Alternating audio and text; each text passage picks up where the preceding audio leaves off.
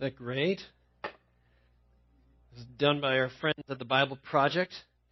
And as that kind of clip kind of teed up for us this morning, we're beginning a brand new series that we're doing on the Holy Spirit called Spirit, the Kingdom of God is Near, which begs the question, which I've been wanting to ask all of you this morning, is how many of you have seen the Avengers Endgame already?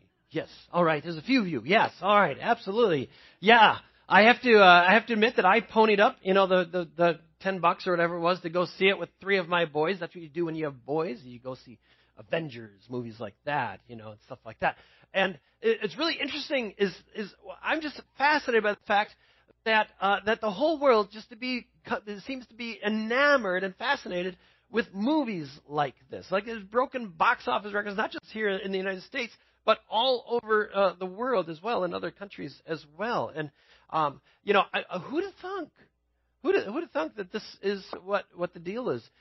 I remember I was the geeky, nerdy kid in middle school who, like, read these things, read these comics, you know, and I would have never thought that, like, the whole world would be going to see movies about the heroes that I cherish so much. So all you guys are like, Johnny come lately. It's like, where have you been? You know, I'm like, so the question is why? Why are we so enamored and caught up with and fascinated with stories like this? Whether it's, you know, be the Avengers or whether it's the Star Wars saga or whether it's the Lord of the Rings trilogy or something like that. What is it that it just enthralls us with these movies? I like to ask that question why, because why, I think, gets to the deeper issues of the heart, the longings that we all have as people. And there's probably lots of answers to that reason, to that question, but what I've kind of landed on is the fact that in each one of us, there's something that longs to be a part of something grand and epic, where good is fighting evil, and the forces of light are enmeshed in this cosmic battle against the forces of darkness. And we have this inbuilt desire to know that our lives really matter, that they're significant, that we're a part of something grand and epic. And so we love going to see movies like this because it draws us that part out of us. The problem is that after the movie, the lights go back on. And we go out and get into our cars. And then we go home. And then the next day, and I don't want anyone to get upset with me, but we go to work. Okay? And for some of us, work means that we stare at a computer screen for 8 hours, you know, a day or so. And this kind of gnawing feeling begins to kind of erode at our souls that the life that we're living doesn't nearly match up to what we just experienced in the movie theater the other day. And so we have this feeling of the fact that we're living lives of insignificance. And this is why when the movie Avatar came out a few years ago, that there was reports of widespread depression setting in people's afterwards, because they went and saw the movie Avatar, and then they went back and they just realized that their lives didn't nearly match up to what they saw. And so people just kind of sunk into this kind of depression afterwards, because they weren't living these lives where they're saving a whole planet, you know, or something like that. And this is true, you know, whether you call yourself Christian or whether you're Buddhist or a Muslim, whether you're an agnostic or an atheist. This is true for everyone. We have this inbuilt desire to be a part of something grand and epic in the story, to be caught up in this story. But we realize that that's not the reality that we're experiencing, which, if you're a follower of this man, Jesus Christ, it's really sad if we feel this way, because following Jesus, we're following the most amazing man who ever lived in the history on the planet, the most inspiring hero who ever lived and walked the earth is Jesus Christ. And we now, in following him, have the opportunity to be caught up in this grandest and epic cosmic battle that's really ever been enacted upon the planet.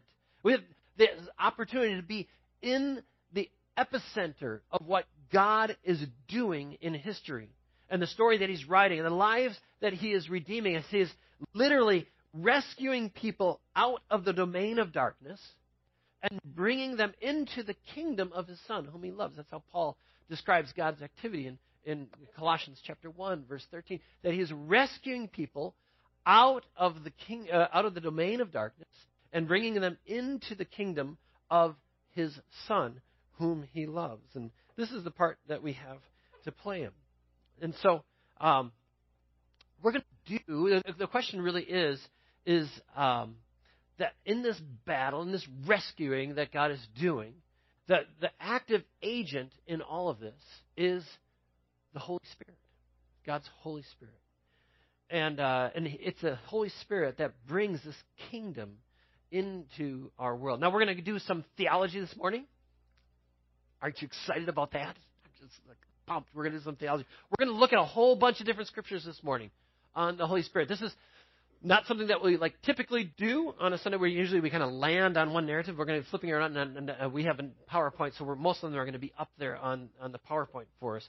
But we're going to go all over the New Testament. And what I want to do is kind of set the stage for the entire series that we're going to be going over the next month, because it's kind of foundational that we understand the relationship of the kingdom of God with the Holy Spirit. And really the big idea is this, is that the Holy Spirit is the active agent that initiates the kingdom of God in our dark world. Okay?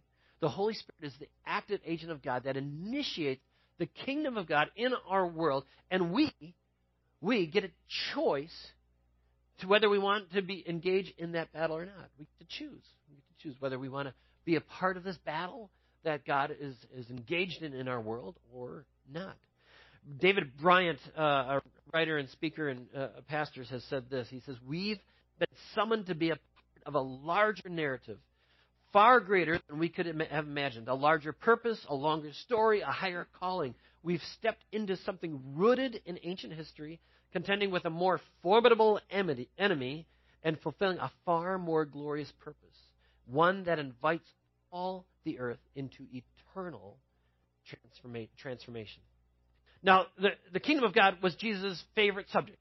He taught about the kingdom of God all the time. Okay, it was his first sermon as he arrived on the scene. He said, "Repent, for the kingdom of God is at hand. In me, in my person, it is now available and accessible to humanity." He told us to seek the kingdom of God above anything else. He said, "Seek the kingdom of God above all else." Right? And he told us to pray that God's kingdom would come and that his will would be done on earth, just as it's always done in the kingdom of heaven. And so he told all sorts of stories and parables that illustrated the realities of the kingdom of God. And begs the question, really, thus, what exactly is the kingdom of God? What exactly is that? And the definition that I like to use is that the kingdom of God is anywhere where God's loving rule and reign is actively applied. It's anywhere where God's loving rule and reign is actively applied. Okay? Capiche? That makes sense? Okay, so the kingdom of God is not a place. It's not a realm somewhere in some far-off world. It's a reign. It's a rule. Okay? It's wherever God is king and wherever his rule and his reign is applied, there is his kingdom. And wherever God's kingdom is, there you have love. And there you have peace. You have joy in your life because you know beyond a shadow of a doubt that you are loved by God. You have things like reconciliation happening between warring parties or relatives or a husband and a wife. You have things like forgiveness and generosity. Everywhere where the kingdom breaks out into people's lives, you have this beautiful, beautiful kingdom come about. And the active agent that brings about the kingdom of God is God's Holy Spirit. Okay? And so, you know, to understand exactly what the kingdom of God is, we have to understand the mindset of a first-century Jewish person. Okay? So I'm going to draw a little diagram for you, and you're going to say to me, "Mike, We've seen this before. So you say, Mike, we've seen this before. That's right, you have. And you're going to see it again because this diagram is foundational, okay? You should all have this memorized, okay? You should all know this like the back of your hand. You should all be able to draw this out, okay? The ancient Israelites, they kind of divided all of time into two grand epochs or two grand eras, okay? Or two grand ages. There was what they call the Old Age, and the Old Age was the age of sin and death and decay and chaos that was kind of unleashed on the earth, that kind of was demonstrated in the video that we just saw, okay? And unrighteousness. But there's a day coming when Messiah, the promised one of God, was going to come, okay? And he was going to, whoa, I'm losing my thing here. He was going to usher in a new age, or an age, what they called the age to come. All right? Dave, can you help me? Why is this sliding back on me? All right, I think I've got it. Thank you. Yes, you're very helpful.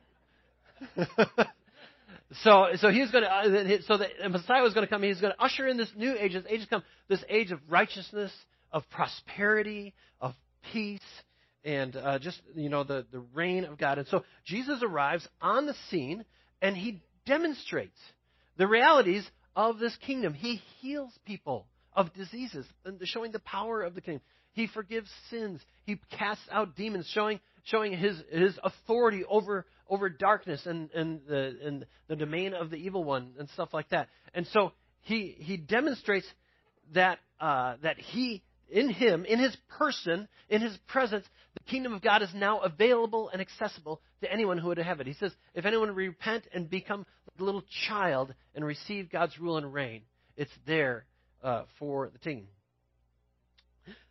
But he also told some stories about it, okay? And I want you to turn your Bibles to Matthew chapter 13, and we're going to look at verses 37 through 43. So I'm sorry that I don't have the page number down, but if someone finds it in your Story of God's Bible, you can just kind of shout it out, okay? We're going to turn to Matthew 13. And Jesus is clearly alluding to the fact that in his arrival, it is not exactly the end of the old age, but this new age to come has certainly begun here. He tells a story.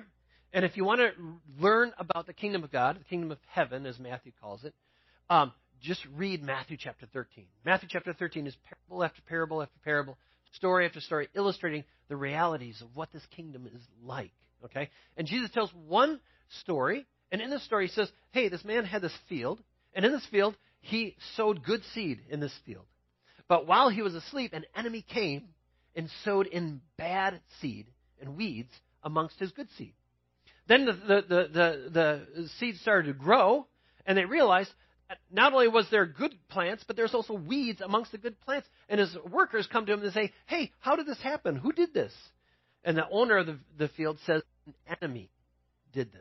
And they said, well, do you want us to go and rip out all the weeds? And he says, no, if you do that, you'll rip out some of the good seed as well. He says, let them grow together.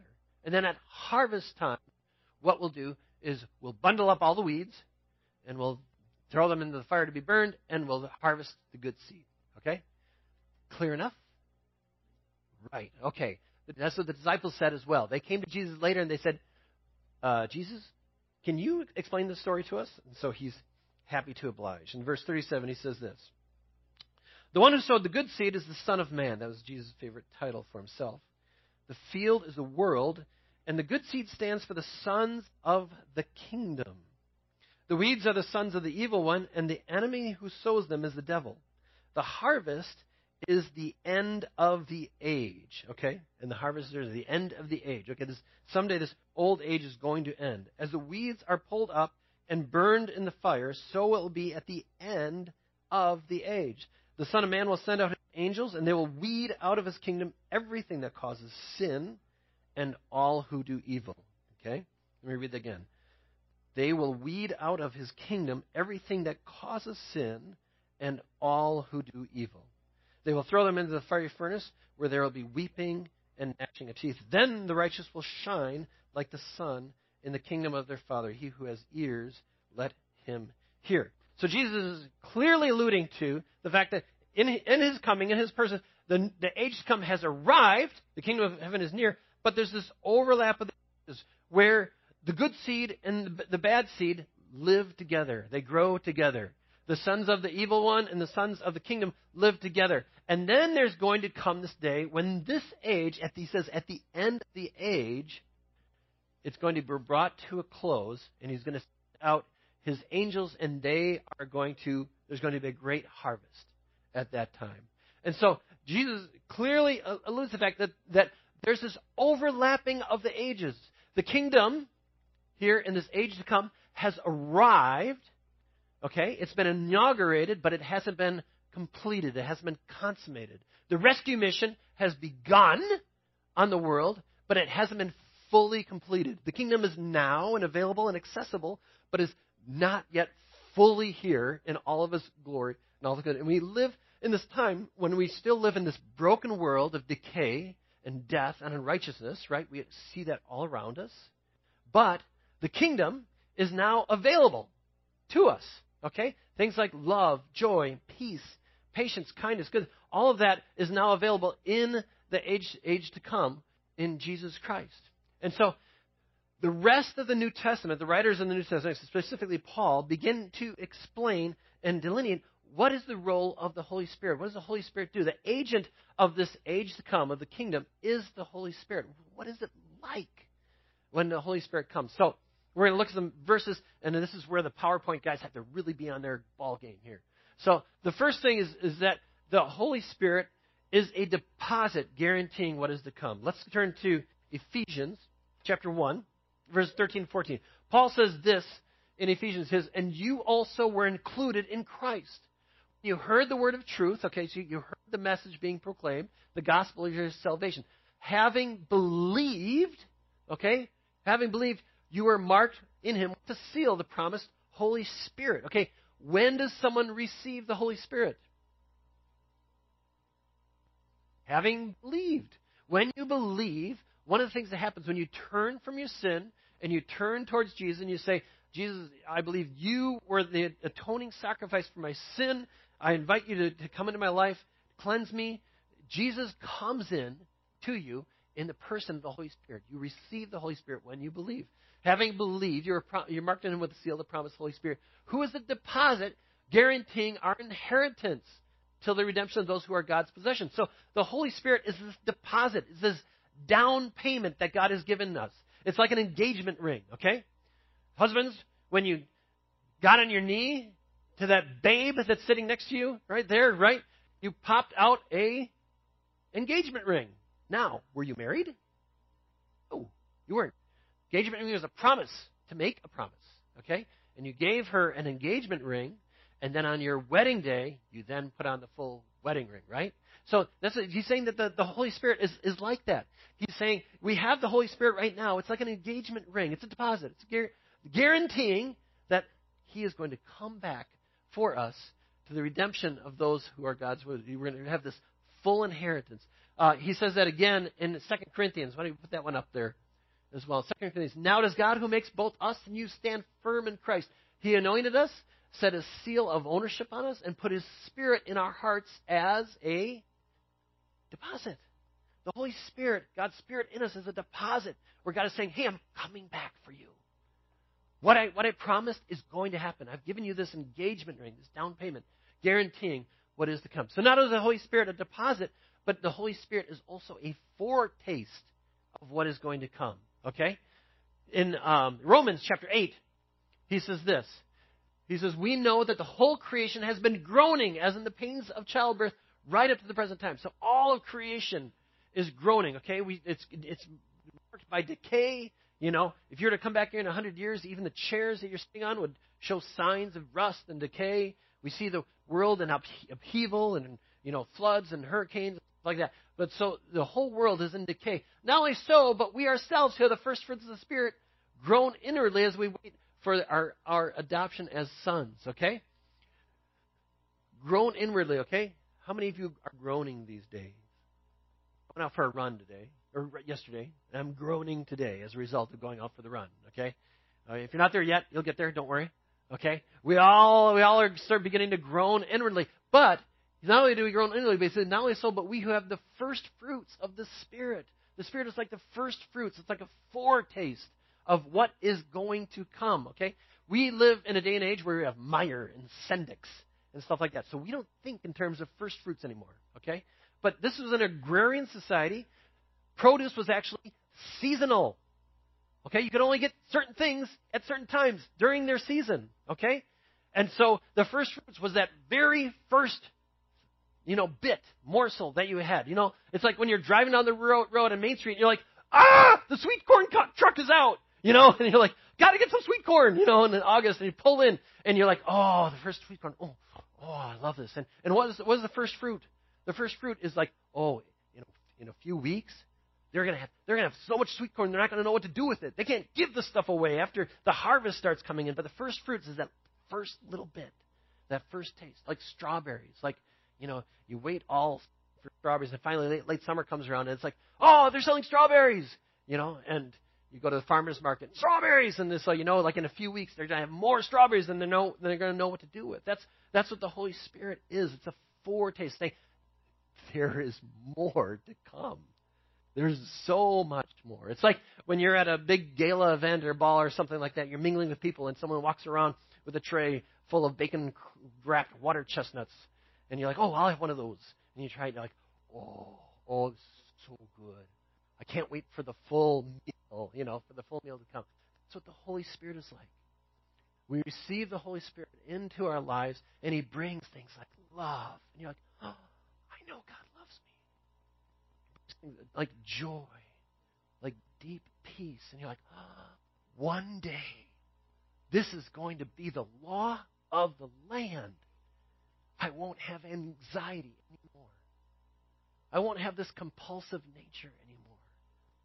I won't have these addictions anymore. I won't have this anger in my heart anymore. This little bit that I have that God is giving me right now is this foretaste that one day it's coming, and it's going to be full and complete. Isn't that great? Isn't that a great picture? We should all be like longing for that day. We have this foretaste in the Holy Spirit. Great, appetizer of what is to come in the kingdom of heaven.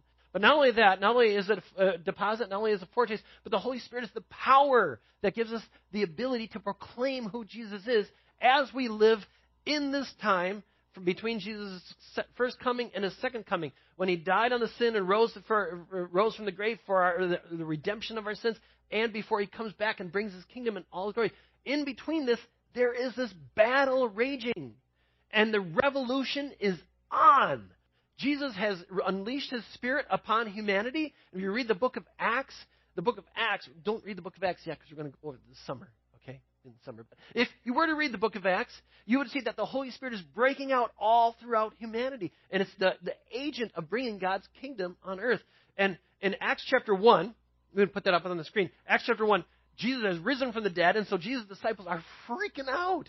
You can just imagine. They're like, Jesus, we thought you were the Messiah, and then you died. And then we thought, well, maybe He's not the Messiah. But now you're alive again. And you're like, no, now we know you've got to be the Messiah. And they're like, this is cool. Now everything's coming down. You're going to put Jerusalem, back as the epicenter, and, we're going to kick out the Romans, and Israel is going to be, on top politically and militarily and spiritually and culturally and all that stuff.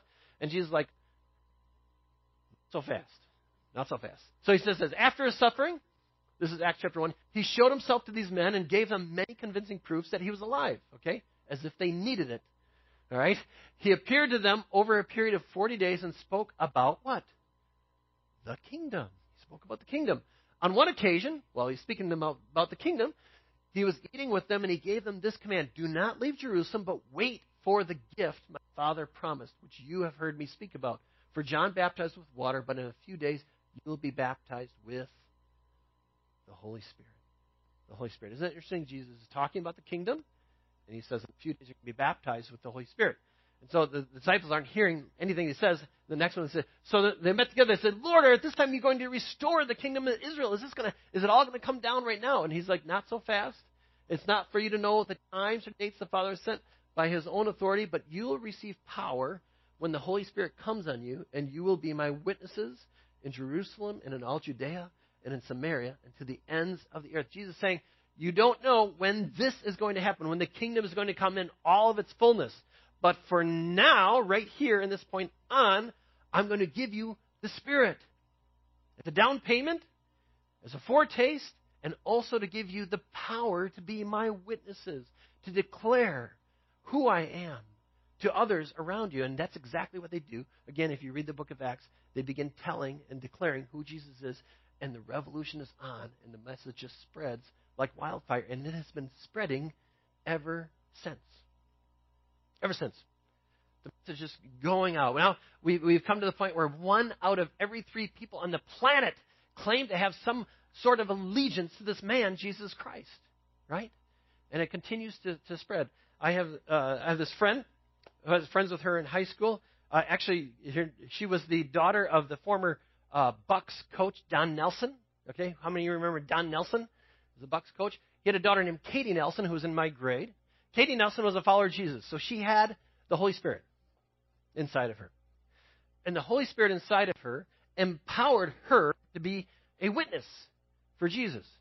And she witnessed to her friend, Becky Rothwell. Okay? Becky Rothwell heard that news, heard that message, and she repented and received Jesus as her Lord. And when she believed on Jesus as her Lord, what happened? Usually the Holy Spirit. The Holy Spirit came into her, and the Holy Spirit empowered her to be his witnesses. However, she married a guy named David, and now David and Rebecca are partners of ours here at Kettlebrook. They were serving in Southeast Asia for quite a while. They were in a Muslim country, and there they saw lots and lots of people. They witnessed and testified to Jesus and saw people become followers of Jesus, and they saw the Holy Spirit come into people's lives, and the kingdom come into people's lives. And it just kind of ripples out from there on. We were with Dave and Rebecca down in Chicago because that's where they live now. And what they do now is they travel all around the world to equip and train and empower followers of Jesus to start making disciples that makes disciples that make disciples that make this disciple-making movements. And you're getting on a plane this week to go to a Western Africa country. And in this country, they're going to equip followers of Jesus. In this country, in the past decade, over 400,000 Muslims have become followers of Jesus Christ. I think I cut it out there, so I want to say it again. Over 400,000 Muslims have become followers of Jesus Christ. There's churches that have planted churches that have planted churches down to 25 generations of churches planted churches on the last decade. And they're going there to help train and equip this movement. The revolution is on, people, okay? The Holy Spirit has come. He's the deposit guaranteeing what is to come. He's giving us a foretaste of what's going to be, and he also empowers us to join this epic and grand narrative that God has been writing from the very beginning of time, and he's not going to let up. Every single nation, tongue, and tribe has the chance to hear the message. The only question is, are we going to be a part of it? Because the Holy Spirit is a gentleman, and he's not going to force himself upon anybody or force anybody to do anything for him. We have to willingly submit and yield to his loving rule and reign in our lives. But if we do, we get a chance to be a part of the greatest story that's ever been written on the face of our planet. It's better than the Avengers. It's better than Lord of the Rings. It's better than Star Wars because it's real. And God is in the process of rescuing people out of the dominion of darkness and bringing them into the kingdom of his Son, whom he loves. Doing it by his Holy Spirit in us. The question is, are we going to choose to be a part of it? Because we get that choice. He gives us that choice. We can live as if we've never heard this story, as if it doesn't even exist. or we can choose to engage in it. I know what I want to do. How about you? Let me pray. Father God, wow, you are just writing the greatest story, the greatest narrative that could ever be written. We couldn't even imagine this if we wanted to. The story of your coming into our world, and in humility and brokenness, you now have offered yourself as our sacrifice for sins, and you invite us to be part of the rescue mission that you're a part of on this planet. Your kingdom is coming all over the world, and your Holy Spirit is the one that's doing it. So we pray, Father, that as a people here at Kettlebrook Jackson, that we would submit to your rule and reign in our lives. We would say yes to you, and that we would step into the story that you are writing and will continue to write. You're never going to let up until every single tongue and tribe and nation has had a chance to hear. Pray that you would get all the glory through our collective stories to you. We pray this in Jesus' name. Amen.